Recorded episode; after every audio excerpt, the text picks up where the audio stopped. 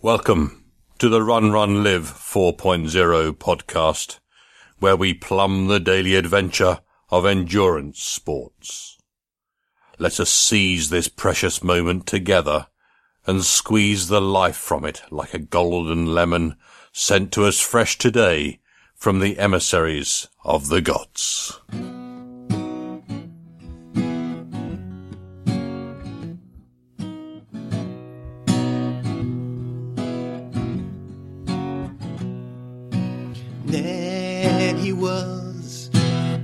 Terribly happy guy. Ned, he ate a moldy pumpkin pie. Then he thought that he just couldn't die. So Ned, he laughed so hard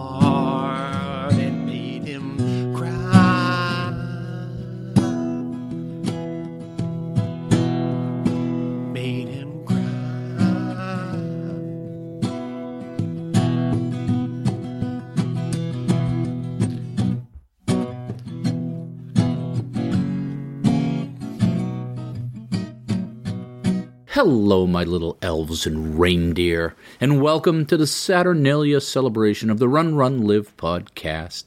We are at episode 4 355 today, and I hope you are all doing well. Are you getting to spend some time with your families? Maybe too much time with your families? Maybe take a moment to be grateful, be in the moment? It's all good. Today, we are going to do a little heart rate training refresher with the coach. And the reason why is because I have been getting a lot of questions around heart rate training. So I thought we'd take a couple beats to review some of that. Maybe it will set you up for your spring training cycle, your next training cycle coming out of the winter solstice. And in section one, I'm going to talk about Raynaud's disease or syndrome, which is common in the cold weather months, and how it's a different thing than just having cold hands. And in section two, I'm going to wax philosophic about setting your own work life balance rules. And as you may have noticed from the sexy timbre of my voice, I am, or have been, sick. Last week I had a sore throat, rapidly progressed into a sinus infection, and I've been on antibiotics for a couple days. I lost a week of training in the process, arr, and managed to eat six pounds worth of sugar cookies as well. I'm getting fairly disgusted with myself. I'm ready to get back on the training horse for. This is a dramatic pause. Wait, here, maybe drum roll the Boston Marathon. And yes, I am lucky enough to have received a waiver entry for the 2017 Boston Marathon. It will be my 19th Boston Marathon. I'm qualified for 2018, but not this year. I age up in November of next year. So unless they change the rules again, I'm good for next year. It's been a long ride when I think back on it qualifying for that first Boston in 1997 damn near killed me. I only needed a 315 at the time because I was already aging up in 1998. Do the math. But I trained for and ran a 309 just because that was the goal I set. And I set my PR at Boston that spring of 1998 at the ripe old age of 35 running a 306 on a nice, cool, drizzly day. And I remember that day. I remember passing Rick and Dick Hoyt somewhere in the middle miles, and they weren't as famous as they are now, as famous as they would become at the time. But you could really see people back then, especially as a qualified runner. There were just a lot less, like a tenth less, the number of runners on the course the crowds were the same, but the course had a lot fewer runners. There was a lot of open pavement and very few runners. And I clearly remember that day. GPS watches didn't exist yet, but I knew I was running way over my head when I caught the Hoyts. I I I totally positive splitted that race too. Ran like an idiot. The last two miles were a nightmare, but I was in good enough shape to tough it out and set a PR. I probably lost two to three minutes in those last couple miles. And you can see that thousand mile stare in my eyes in a race photograph from Boylston Street, good photo. My form is beautiful. I've got nice big hair, too. Where'd all that hair go? With a red bandana as a sweatband. And I've got those red high cut shorts, huh? And a long sleeve tech shirt with a nice nipple blood stain. You remember those things, those moments, they change your life. And in the same way, the Hoyts. The Hoyts have changed many thousands of lives just by being out there. And I hear the stories, and they all start with the, some version of Little Johnny saw Rick and Dick and turned to me and said, We can do that, Dad. And bam, a life was changed. A dream was enabled. The art of the possible. The frame is broken. And I can be part of that by supporting these guys. So expect me to ask you for a contribution for Team Hoyt for my 2017 Boston Marathon so I can help these guys continue to change the world. You can do that. That's a good thing. And on with the show. It is when we learn to leave our comfort zone that we find ourselves communing with our inner strength.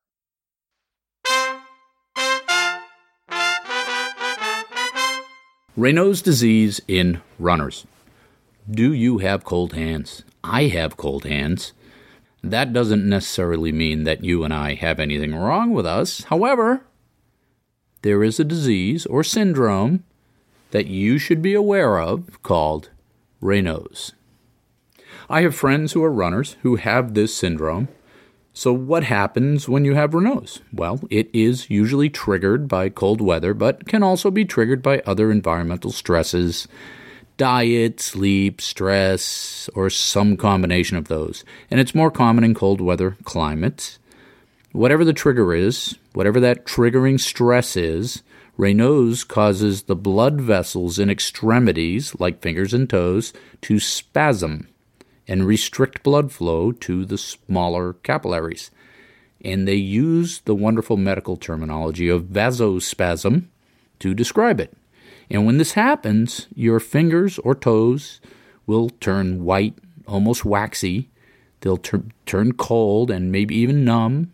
And if you don't warm them up, they may even start turning blue to understand the severity of what happens, go look at some of the photographs online of affected hands during these episodes.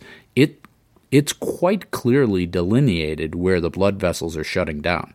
I've included one picture, but click through to Wikipedia and look. It's quite shocking. Once the attack starts, you need to get the affected fingers or toes warmed up. After 15 minutes or so of warming, the blood vessels will relax and blood flow will return to the extremities. The pinker color will return to the fingers, and they may tingle or ache a bit as they warm up. So, talking to my friend who has Raynaud's, he said the temperature really doesn't have to be that cold to trigger an attack. He said that the best defense against Raynaud's is a good thick pair of winter gloves and maybe some hand warmers when it's really cold. And he said that once they start spasming, all you can do is get somewhere warm and wait it out. And I wanted to talk about Raynaud's disease with you today because I think people misunderstand what it is. And I hear people talking about having cold hands and tossing around Raynaud's symptom, you know, Raynaud's symptoms like it's synonymous with having cold hands. And it's not. Raynaud's is a specific condition whereby the blood vessels spasm and cut off normal blood flow to the fingers and toes. As endurance athletes, we may have low heart rates and low fat content in our bodies, and this will contribute to your hands and feet being colder than other normal people's. But that is not Raynaud's. That is just an attribute of the way you've configured your body through endurance training. I know my cold hands can be cold for an entire winter run of multiple hours. And when I get back, they're still cold, and sometimes they get achy from the cold, but they don't turn white and waxy. They're still getting blood, it's just not warm enough to bring them up to body temperature. And I can fix this simply by wearing thicker gloves. Raynaud's can also be late onset, meaning that you can not have any episodes until later in your life and then start getting it. And that's typically more, from my research, that's typically more in the case of people who have let their cardio systems degrade later in life. The degraded cardio systems from lack of exercise or smoking, those sort of things, can trigger late onset Raynaud's. And that's typically not a scenario you and I have to worry about. And it seems that women are more likely to have Raynaud's than men. And Raynaud's, like we said, is more obviously more common in cold weather geographies. Interestingly, the medical treatment for a bad case of Raynaud's is vasodilator drugs. Can anyone in the class tell me a good example of a vasodilator drug? Well, if you're my age and watch sports on TV, you probably have seen plenty of ads for vasodilator drugs. That's right, Viagra and all its pals are vasodilators. I guess now you've got those hands warmed up, you can take it to the next level. Yeah. Raynaud's can be triggered by certain medications and other physical conditions, and in the worst, severe cases of Raynaud's, you can permanently lose blood flow to the affected areas. This gives you all the ickiness of necrotic tissue and ulcers and all those sort of things that come with tissue that doesn't get blood. But I'm sure now that you know the facts, you won't get that far. In summary, cold hands are common among endurance athletes. Raynaud's syndrome is a specific medical condition where the blood vessels spasm and cut off flow to your extremities. If your fingers or toes are turning white, waxy, and numb, you may be having a Raynaud's episode and you should go get that checked out. There's no cure per se, but it can be easily prevented by wearing warmer gloves when you're out and about. So now you know. Stay healthy. And now for today's featured interview.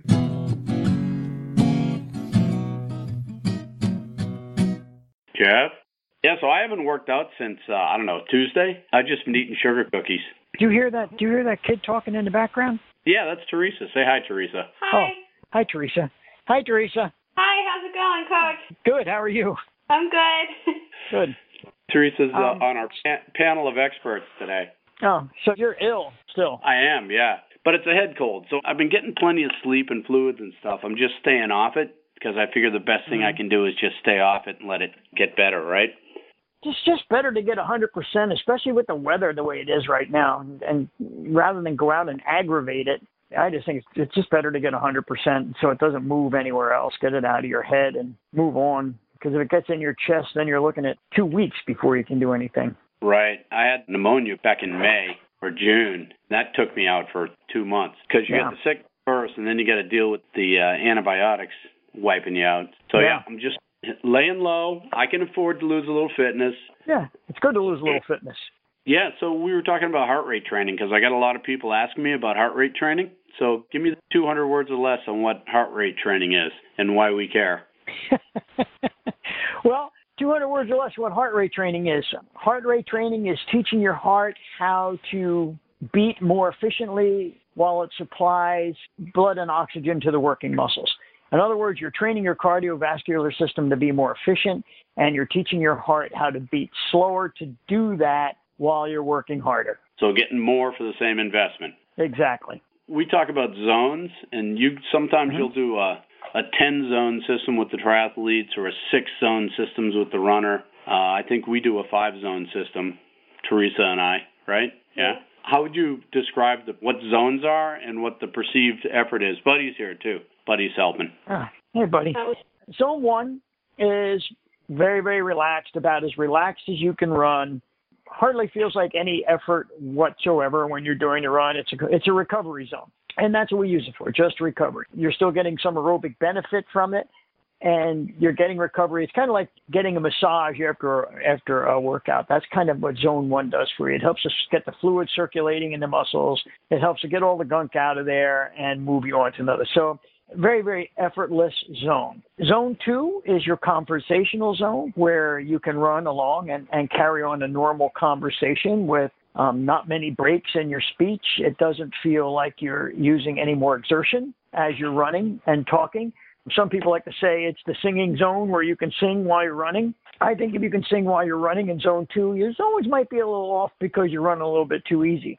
You should, at the end of a zone two run, you should still feel like you've had a workout, but a workout at a conversational pace.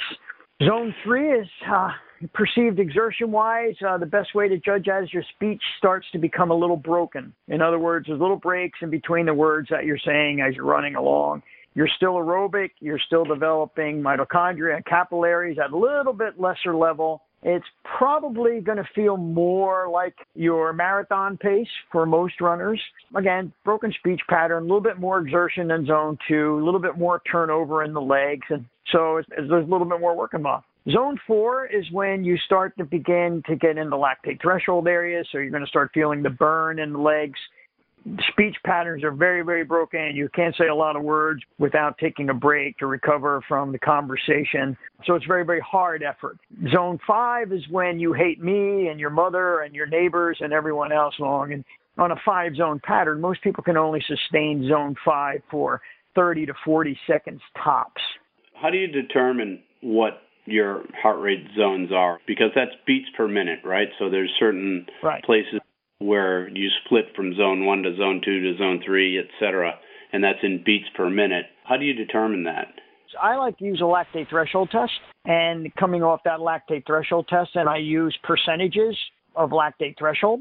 So, in other words, a lactate threshold test will look like a 10 minute warm up, and then you're going to hit the lap button on your heart rate monitor, and you're going to run depending on who you are. Effort wise you're going to run from 20 to 30 minutes at the hardest effort you can sustain consistently for that period of time. So in other words you don't want to be going up and down and up and down in your effort levels. You want to sustain that effort consistently. At the end of that you hit your lap button and then we take the average of that 20 or 30 minutes and we use a percentage of that number to calculate your training zones so the other way to do it is with a max heart rate, right? Well, that's another way to do it, but not a, a way that I subscribe to. You know, max heart rate is so different in everyone that to base formulas and calculations using the max heart rate, the numbers really aren't as accurate as using your lactate threshold. So, isn't that how um, Maffetone calculates? I've talked to him before. Doesn't he calculate backwards from max heart rate? Something well, about age, very, right? Yeah, well, Phil has a very complicated way that he he figures out formulas. Phil, in his and to his credit, came up with his own way of doing a formula. He didn't take 220 minus your age. Come up. What Phil did is he came up with a number of 180 beats per minute, and then he takes that 180 beats per minute and he calculates in the person's physiological conditioning at that point, and that becomes part of the equation. And then from there, he figures out what heart rate zones are. Is it 100% accurate?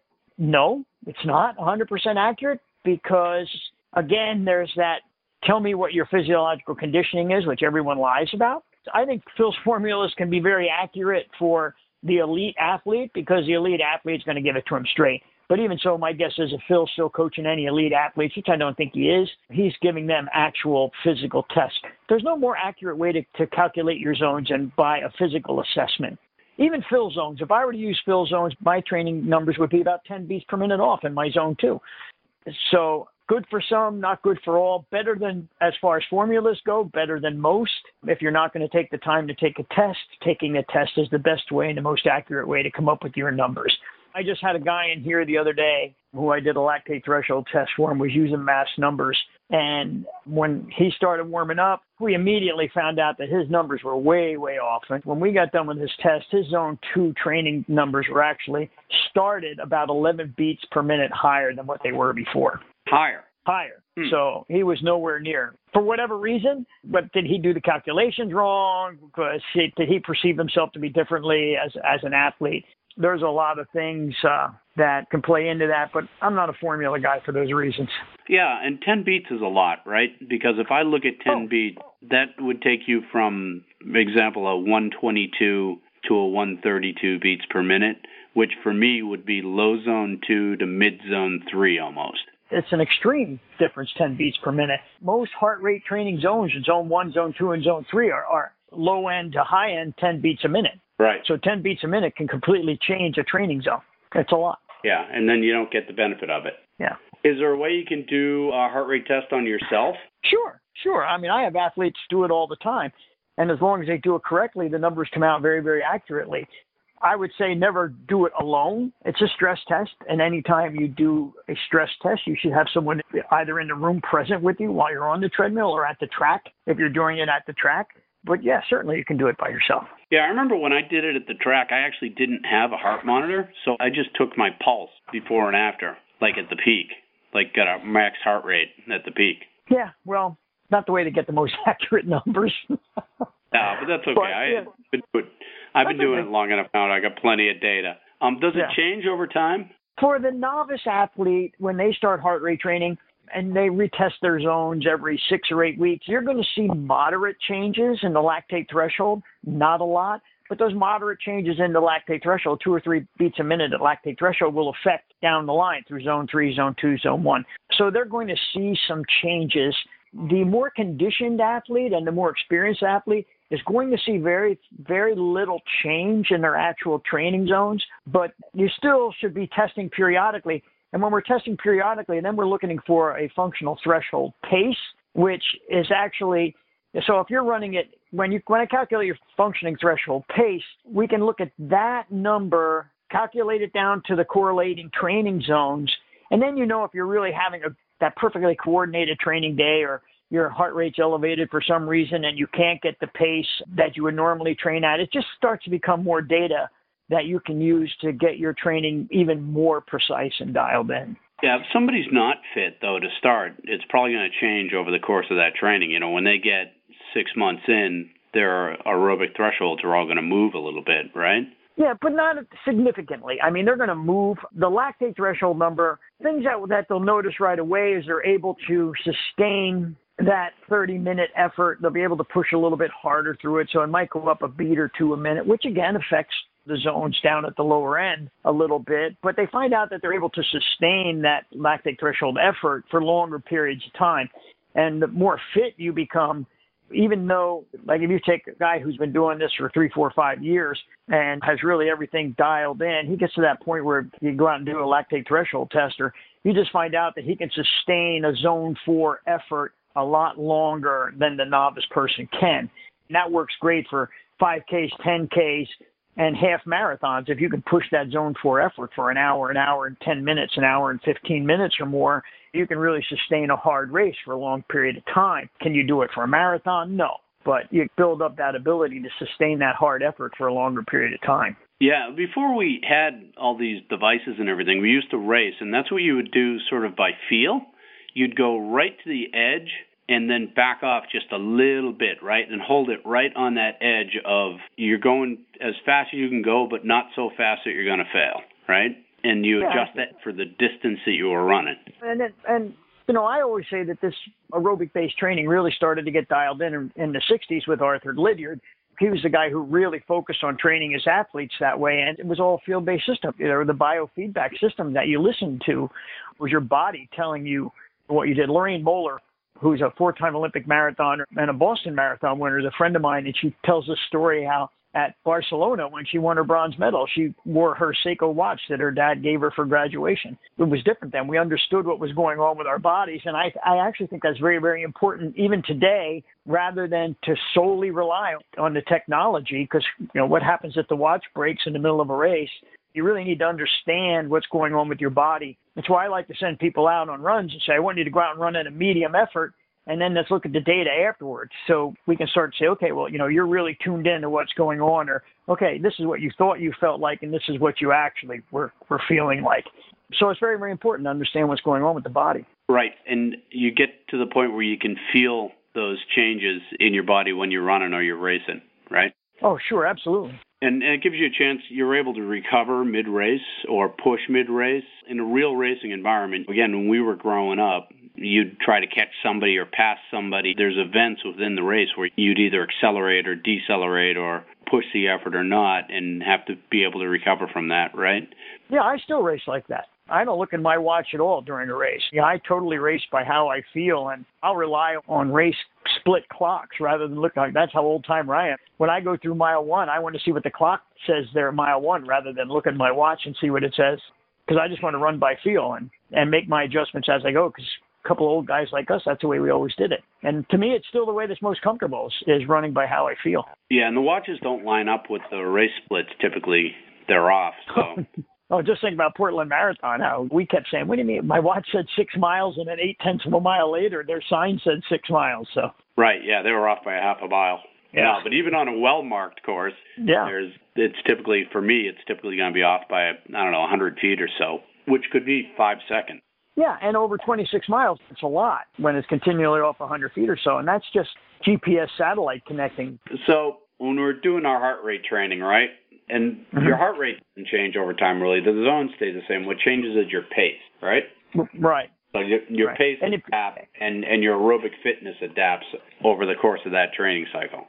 Correct. What what happens when you start out and you start running in zone two, and let's arbitrarily 154 beats a minute is your zone two, and you say go out, let's go out and run for an hour at 154 beats a minute or in that range, and in that hour you cover six miles, six or eight weeks down the road, if the training is working the way it should be working, in that same hour you should be covering anywhere. Well, I don't know the distance. It depends on how much the person improves, but you could cover as much as seven or eight miles depending on your level of improvement. Because now, as you become stronger cardiovascularly, your legs have to turn over faster. There has to be more physical effort to get the heartbeat up to that same 154 beats a minute. Right, and it'll tend to plateau. It's sort of an S curve, right? So you make really it's slow in the beginning, then you make rapid gains, and then it tends to plateau a little bit towards the end of the cycle. Yeah, yeah. Again, and again, that depends on the conditioning of the person coming in. It's with novice people, they continue to see improvements with cardiovascular training. So they might, they're going to see a lot of improvements probably for four, five, six, seven cycles of training as they Right. develop cardiovascular strength. For a guy like you who's been running, who's been doing this now for five, six, seven years, you're at that point where during the course of a cycle, you're going to plateau a little bit, and, and that's only natural you can increase your endurance base up to about 10 years before you finally get to that point where, okay, this is pretty much my endurance base and that's what it's going to be. And so for the novice person, they can continue to, to increase their cardiovascular fitness for a number of years. All right, so we got our average marathoner now looking at a spring marathon. What kind of training plan would you put together for them? Typically, you do, let's say that's what, a four month cycle or a six month cycle, whatever it is. What are the phases, and how do you get somebody to peak on race day in the spring? Okay, well, I- it's, I use a standard periodization pyramid, and depending on, again on individual, if they're, you said the average person, so let's say the average person is someone who's done a marathon or two, I will take them through a base one period, which can be anywhere from six to 10 weeks of just base work, where they're really developing their cardiovascular fitness. Probably 90 to 95% of their runs are just going to be aerobic based runs on recovery weeks, I'll have them do a little bit of zone three stuff just to start tuning up the fast twitch fibers a little bit. Then I move them into what I call my base two phase, where they start doing the aerobic base runs in zone two with some zone three surges. Again, we're starting to teach the body how to get enact the fast twitch fibers, getting the turnover done a little bit more, stressing the body a little bit more, and teaching them how to start looking at what race pace feels like in shorter bursts. From there, I'll take them into a hill and strength cycle, which will be moderate hills and moderate strength runs. And I call them strength runs. A lot of people call them tempo or interval runs, but I like to use moderate hills. And when I say moderate hills, that means I don't want people pounding up hills right out of those two base cycles, going up in hills in zone four and corrupting their form. And you're looking at injury right in the eye that way. I do moderate hill repeats where they go up a hill, get into zone three. It's really form focus. It's on lifting the legs, you know, making sure the foot plant is good, getting up the hills, recovering back down. The interval work I'll have them do during that, or fartleks in zone three. Again, we're focusing on sustaining a little bit of that aerobic threshold effort, which is different than lactate threshold. So they start to get ready to get into the really intense stuff that will come after that phase. And then that next phase where we start the the hard interval work and uh, where we're pushing intervals of six to eight minutes at a time with short recovery periods. The hill repeats become a little bit harder. They get to be one or two minutes long as they're going through this cycle. They'll progress that way. And when they're working zone four hills now, because now they know how to run up a hill properly. And so the added effort there shows itself off later on, because we all know that hills are speed work in disguise. And and then of course I'll take them into the speed phase of the training, I don't like to use the track for a lot of people. I will use the track for some people, but I don't like to use it for a lot of people because a lot of people don't know how to run on a track and they start to overstride and get out of a, a solid form and hamstrings start to go and quad injuries start to happen just because they'll overstride when they get on the track. They'll be pushing off their toes too much. I'd rather have people do speed work out on the roads, so at least they're going to maintain their form and they can still do 200s and 400s or 800s out on the road without making too many adjustments to their running form. And I just think it's more applicable to what happens on race day. And then, of course, there's taper and bring them through taper, two or three weeks of taper, again, depending on the person, until they peak on race day. So when I first started training with you, you gave me a lot of these long tempo step up runs, like 12 mile, 10 mile step up runs, which is a really hard workout. Yeah. It's the reason why Kenyans drop American runners. The progressive run or the step up run, as I call them, have been the crux of Kenyan training for years. They go out and they do all their base work, and we all know the history of their work ethic is crazy 220 mile weeks and they do a lot of aerobic base work. People don't realize that most Kenyans train anywhere from two to two and a half minutes slower than their race pace when they're in their base phase of training. Um, and when they come out of their base phase of training and they start getting more to race specificity stuff, that's what they do. They go out and they'll run eight, ten miles nice and easy, and then they'll run eight, ten miles at their aerobic threshold, which is just faster than marathon race pace. And then they'll really push way above marathon race pace, you know, up into that zone four area to finish off the run. And that's what gives them that incredible finishing strength that they have. And that's why I like the step up run because the step up run really teaches your body how to carry those finishing efforts. So if you want to, you can run the negative split. Yeah, and it really teaches you what you need to have in a race. So it teaches your body to respond when you're tired and to close hard as opposed to what most people do in races, which is hit the wall and, and crash late, right? Yeah, race specificity training is so important in a training cycle. And there's a lot of heart rate based coaches out there who, in my opinion, they don't get into race specificity training enough with their athletes. So when their athlete, I have, in fact, someone just contacted me today and said, "Can you review my training schedule at my last coach had me done?" So I think I was really underprepared for my race, and as I'm going through it, I saw there was that lack of aerobic threshold training and harder training um, to condition her body to carry the pace that she wanted to carry at the end of the race. And I think a lot of coaches miss that. They just think about base, base, base, and then surge stuff because they get confused. They don't understand that the body at 26.2 miles has to be conditioned to, to finish. Yeah, I see that a lot with the plans online. Is they're all about miles or times, yeah. and there's no race specific training or there's too much of it. Yeah, too much too soon. One of my theories is, is my big thing is too much too hard too soon. And a lot of people make that mistake. You know, what are you doing at the track 16 weeks out from your race? It makes absolutely no sense. One, your body isn't ready to handle it, and two, you know, 16 weeks of track work and interval work is just going to beat you up to the point where you're going to fail on race day anyway. We got to get Teresa to do a marathon. So how do we get her to train up for a marathon? I don't know. You took Teresa up to do a Spartan, and she kicked your butt at the Spartan race.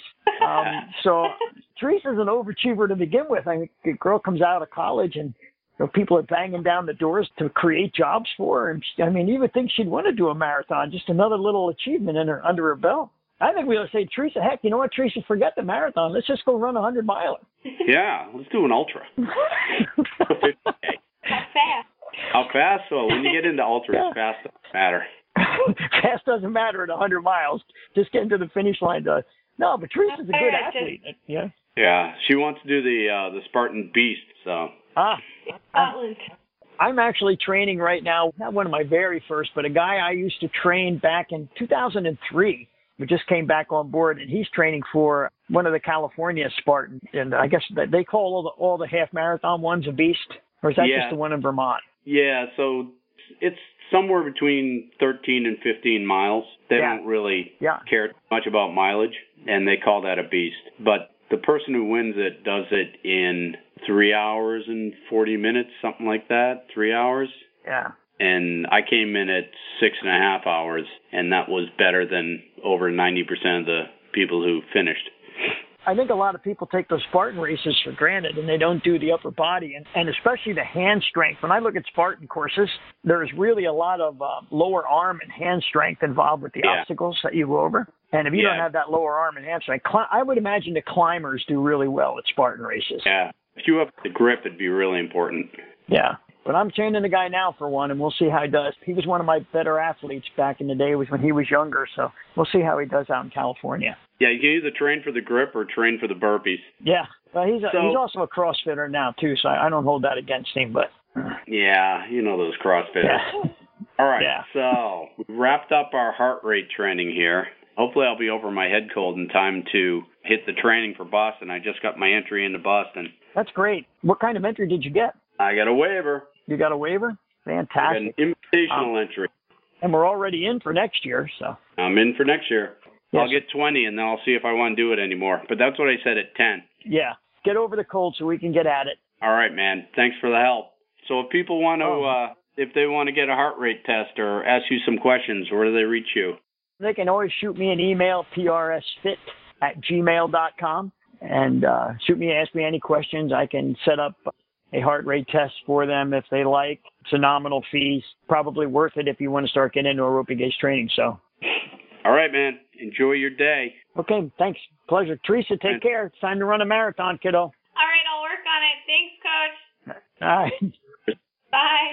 Bye. Sometimes it takes a third party to tell us what we already know.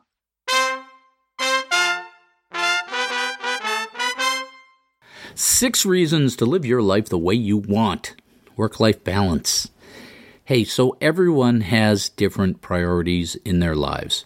Some people are really into their kids and their family, some are deep in their faith, some are perhaps into something less mainstream like cosplay or endurance sports.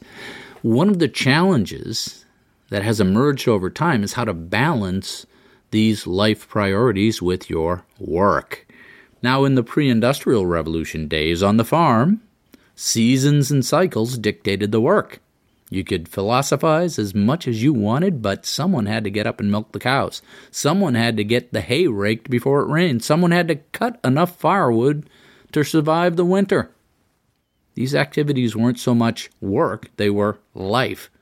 And into those seasons of work life, the pastoral wove his or her family and faith. And it had a nice rhythm to it, but typically it was brutish and short. As we humans rolled into the industrial era, the work was again very well defined. You stood at your station and shined widgets for the assembly of widget mobiles 8 to 12 hours a day. A guy with a tie and a stopwatch stood behind you and tried to figure out how you could shine 2% more widgets per hour. And your time was clearly partitioned into work time and non work time. In the non work time, you could go have a picnic, go to church, get warm at the public house, or work on your next novel. It was a simple setup. There was no conflict or balancing of work and life. The guy with the stopwatch doesn't care how efficiently you use your church or pub time. He is only concerned with the time between punch in and punch out. Now, after World War II, when Drucker was talking about the knowledge worker, things started to get a bit stickier. The elements of work and life started to blur for the company man. And this is where the zero sum thinking starts. This is where we start to see white collar workers letting work crowd out everything else in their lives. And we all know these people. It's the 80 hour a week lawyer, the come in first, leave last manager who glances at her watch when you walk by the door, and the Saturday morning staff meeting executive like Sam Walton. Is there a correlation between the hours worked and the output? Sure, there is, but it's nonlinear, and it suffers greatly from diminishing returns. Is it evil or morally wrong to work 80 hours a week at your profession? Of course not. For some people, that aligns perfectly with their vision of themselves and their core values. But not everyone. I would say most of us would be better off figuring out how to be more effective in our roles as opposed to how to work more hours at them. I've rambled too long with this preamble. Maybe I should have called it a pre ramble. Here's the current situation challenging many of us in the modern workforce. You want to find a way to balance or integrate your work with your other life priorities. And is that possible? And the only way you can have a chance of finding balance or integration with your life and your work is to have some idea about what is important to you. And this may take some introspection on your part, which I don't have the space or time to talk you through today. Let's say you place a certain priority on your health, or on your family, or on your faith.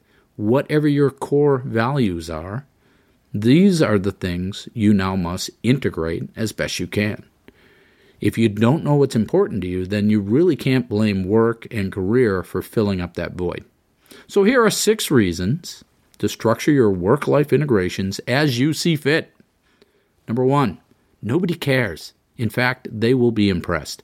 When your boss is scheduling Saturday meetings or showing up at the office at 5 a.m., or my personal favorite, wanting to have a long conversation about sales pipeline, account by account every Friday at 5 p.m., is it really possible for you to go against the grain and the company culture and do something different? As it turns out, yes, it is not only possible, but if you do it right, it will set you apart. You don't even need to ask for permission most of the time. Just leave the office and go for that hour and a half run. No one's going to care. The key is to do this normatively different thing with positive confidence. Assume the power and conviction. Don't slink around or act apologetic. Don't make a big show of it. Just do it like it is the right and simple thing to do because it is the right thing to do for you. And you'll be surprised how little anyone cares, especially if you've spent all this time blowing it up into a big deal inside your own head. Number two, if they do care, you might be in the wrong place. What if someone does put up a stink? What if they do care? What if the boss rolls their eyes or starts a passive aggressive campaign? Well, I think you may have your answer then, right? First, you have precipitated a conversation about what is important. You get to ask the question of what outcomes are we trying to attain here? Why are we really all wrapped up in measuring activity if I can give you the same or a better outcome another way? And if the answer is because we said so, then the activity is not about outcomes. It is about some weird power dynamic, and you need to find a better gig or negotiate a better deal. Either way, you get your answers, and you do what is right based on what is important to you. If there's a mismatch, then you're better off knowing about it than suffering in silence. Number three, you are leading through your actions. Another funny thing that happens when you start making up your own norms around work life integration the other lemmings lift their heads up and stare at you in amazement. You become a leader. You have just given permission to others to adjust their work life integration rules. You have led by example. You have made positive change in the world.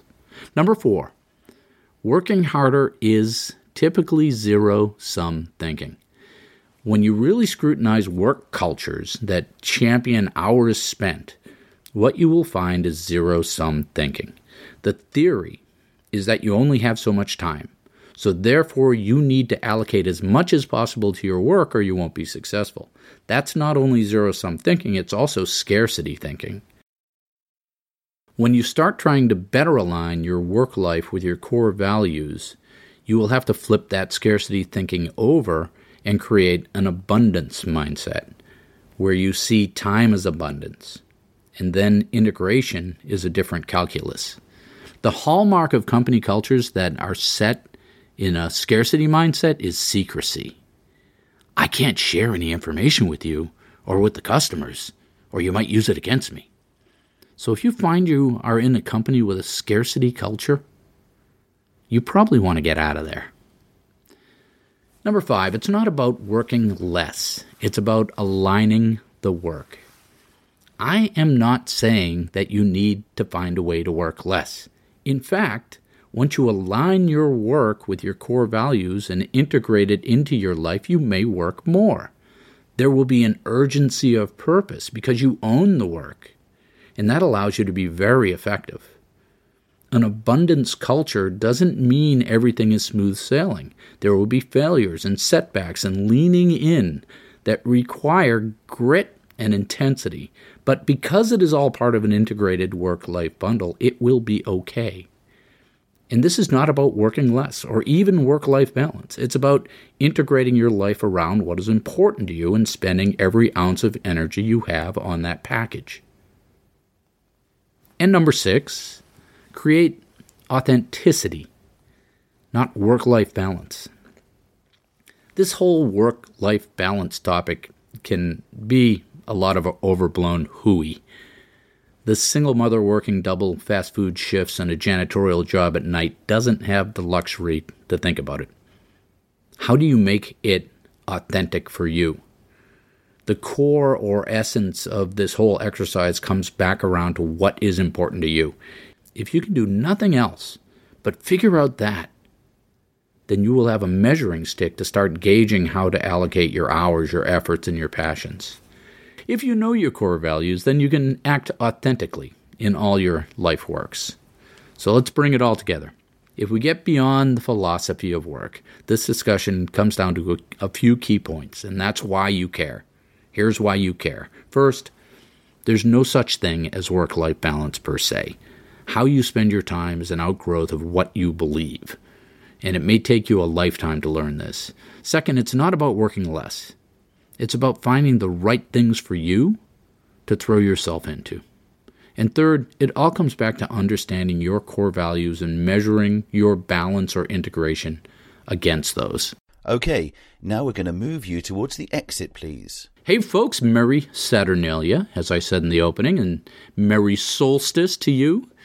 Congratulations on having your heart continue beating through the course and to the end of episode 4 355 of the Run Run Live podcast. No races to report this week, just six extra pounds of Christmas cookie blubber and an amoxicillin chaser. I do have the Groton Marathon coming up, as usually happens. People tend to bail as we get closer, and what seems like a swell idea in October becomes a dumb idea in December. And with my week off, I'm in no shape to run it, but as the host, I'm gonna have to trundle my cookie eating butt out there and make a show of it. Teresa wants to run the Hangover Classic, which, due to the way the holidays fall this year, is the very next day. And I guess a guy of my experience can go limp and easy 5K with an ocean dip. The water is warm this year, it's in the mid 40s, and that will cure any and all aches and pains and hangovers. But I think Coach is going to be pretty angry with me for these poor decisions. I, I called him last night and I said, Coach, you know, do you think I should run tonight? You know, I got this penicillin or this amoxicillin in me, and you know, do you think think I should run? It's pretty cold out. And he said, You know, Chris, I've known you for six years and you've never called me to ask me if you should go out running. What do you think? so I just went out and did a little 5K in the neighborhood just to keep the crazies off. As we kick off the new year, as we turn the calendar over, it's a new season. I'm going to focus on getting back in shape, kind of shape I was in for Portland with that fitness and actually training for the target race. I should be able to go deep, maybe down into the 320s. And I'd really like to do that as a vindication for these last five years of struggle before I age up and stop worrying about it. Yeah, yeah, yeah, I know. As much as I like to act like I don't care, I guess I do. And as much as I like to pretend I'm not compulsive in my need for bookend events, yeah, I am. And I guess we're all compulsive in our own way, right? I'll keep it brief. I know you have things to do. I hope you're listening to this while you're out in the winter trail, at night under a waning moon, the snow crunching and squeaking under your Yaktrax, the breath blooming large like a flower of life from your lungs, a chrysanthemum of joyous exertion. I'd like that. I've been figuring it out myself how to get out into the dark and the cold and the snow. We've got enough snow, and it stayed to narrow the roads and make the trails dicey. And people in cars, they're super angry this time of year. and we only get like four hours of sunlight or something now. So, yeah, it's challenging to get out there, right? But we must get out there. Out there is that other existence. Out there is where life is. So get out there, lean in, or maybe out. Make somebody's day. Enjoy your holidays. Be grateful. Hug your family. Cuddle your dog. Relax. Be in the moment. And thank you for 2016. And I'll see you out there in 2017. And then he thought that he just couldn't die. So Ned, he laughed so hard it made him cry.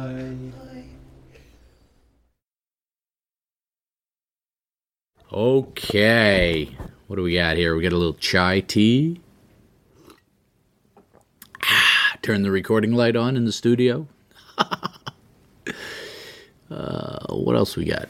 Printer's not printing. Nope. Everything's good. My hard disk is spinning a little bit. You hear that? The dog's sleeping. The kids are locked in their rooms. The uh, the presents are nestled under the tree. Ah, ba ba ba ba ba. Let's go. Let's record. It's time. Record, record, record. All right.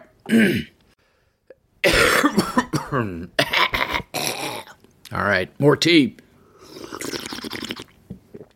It's a bit of a chai. Looked like a peddler just opening his pack. His eyes, how they twinkled, his dimples, how merry. His cheeks were like roses, his nose like a cherry. His droll little mouth was drawn up like a bow, and the beard of his chin was as white as the snow. The stuff of his pipe he held tight in his teeth, and the smoke in it circled his head like a wreath. He had a broad face and a little round belly that shook when he laughed like a bowl full of jelly. He was chubby and plump, a right jelly all out, and I laughed when I saw him in spite of myself. A wink of his eye and a twist of his head soon gave me to know that I had nothing to dread. He spoke not a word, but went straight to his work, and filled all the stockings, then turned with a jerk, and laying his finger aside of his nose, he gave a nod, up the chimney he rode. He sprang to his sleigh, to his team he gave a whistle, and away flew like the down of a thistle. But I heard him exclaim ere he drove out of sight, Merry Christmas to all, and to all a good night. Aê!